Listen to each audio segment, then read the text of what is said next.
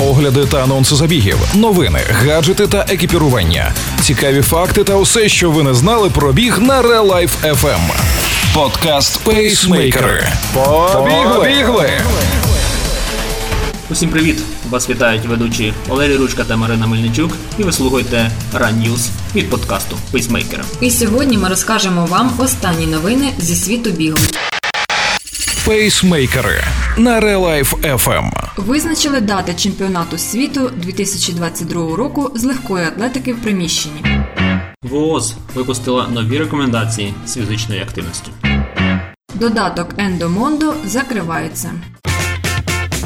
Чемпіонат світу 2022 року з легкої атлетики в приміщенні, який прийме Белград, триватиме з 18 по 20 березня. Повідомляється на офіційному сайті Всесвітньої легкоатлетичної асоціації. Спочатку планували провести змагання раніше з 11 по 13 березня 2022 року, але остаточні дати проведення змагань в столиці Сербії були затверджені в середу на засіданні Ради World Athletics. Ще один анонс: рекордсменка світу в марафоні Бріджит Косгеї і володарка світового рекорду на півмарафоні Абабелі Єсхани зустрінуться на половинці в Рассельхайме 19 лютого.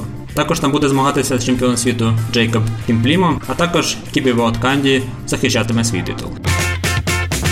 25 листопада Всесвітня організація охорони здоров'я оновила свої рекомендації з фізичної активності і на цей раз розширила їх, включивши вагітних і людей з різними особливостями. Отже, рекомендації для всіх: фізична активність це не тільки цілеспрямовані тренування, але й звичайна ходьба, фізична робота по дому і активний відпочинок. Краще невелика фізична активність, ніж взагалі нічого. Намагайтеся не засиджуватися і не залежуватися. Переривайтеся на легку фізичну активність. Збільшувати навантаження потрібно поступово. Дітям і підліткам від 5 до 17 років, в тому числі дітям з обмеженими можливостями, потрібно як мінімум 60 хвилин помірної, в основному аеробної фізичної активності щодня. Фізична активність високої інтенсивності з аеробним навантаженням не рідше трьох разів на тиждень. Дорослі, в тому числі дорослі з обмеженими можливостями, від 150 до 300 хвилин фізичної активності помірної інтенсивності з аеробним навантаженням на тиждень, або в якості альтернативи не менше 75-150 хвилин в тиждень фізичної активності високої інтенсивності з аеробним навантаженням, або поєднання фізичної активності середньої і високої інтенсивності, яке в сумі буде давати необхідний рівень фізичної активності. Можна виходити з того, що одна хвилина активності високої інтенсивності дорівнює двом хвилинам активності помірної інтенсивності. А от силові вправи середньої і більшої інтенсивності на всі основні групи м'язів не рідше двох разів на тиждень.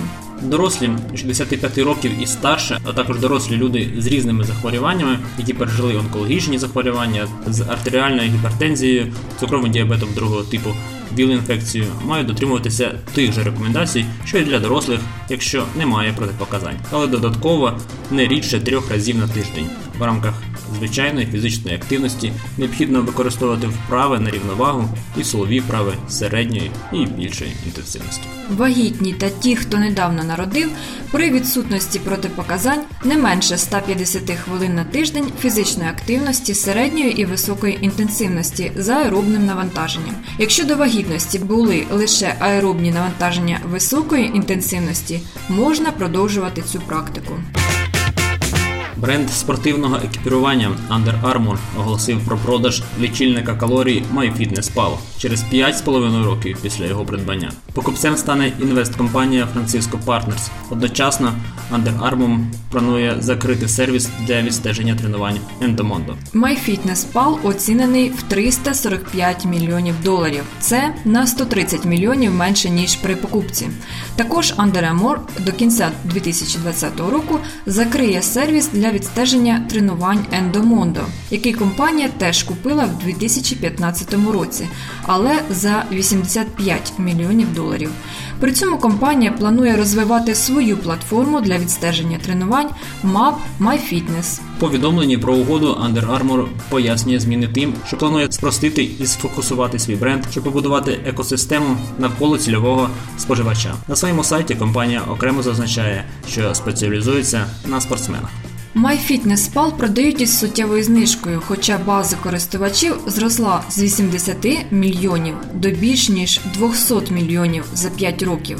Причина угоди може бути не тільки в спрощенні бренду. Продавачі MyFitnessPal, закриваючи Ельдемондо, які націлені на фітнес-аудиторію початкового рівня Under Armour, в тому числі показує, що не впевнене в зростанні цієї ніші в цілому. Одна з можливих причин Apple, яка розвиває цей напрямок і пропонує Apple Watch для відстеження занять, а також готує до запуску підписку на тренування Apple Fitness Plus. Пейсмейкери на Релайф FM. Ось поки що і все. У епізоді використана інформація з різних відкритих інтернет-ресурсів. З вами були ведучі Марина Мельничук та Валерій Ручка. Ви слухали подкаст Пейсмейкери. Тримайте свій темп. Ви слухали подкаст Пейсмейкери на Релайф FM. Релайф FM. Щодня з понеділка по п'ятницю о 7.40 та 16.40.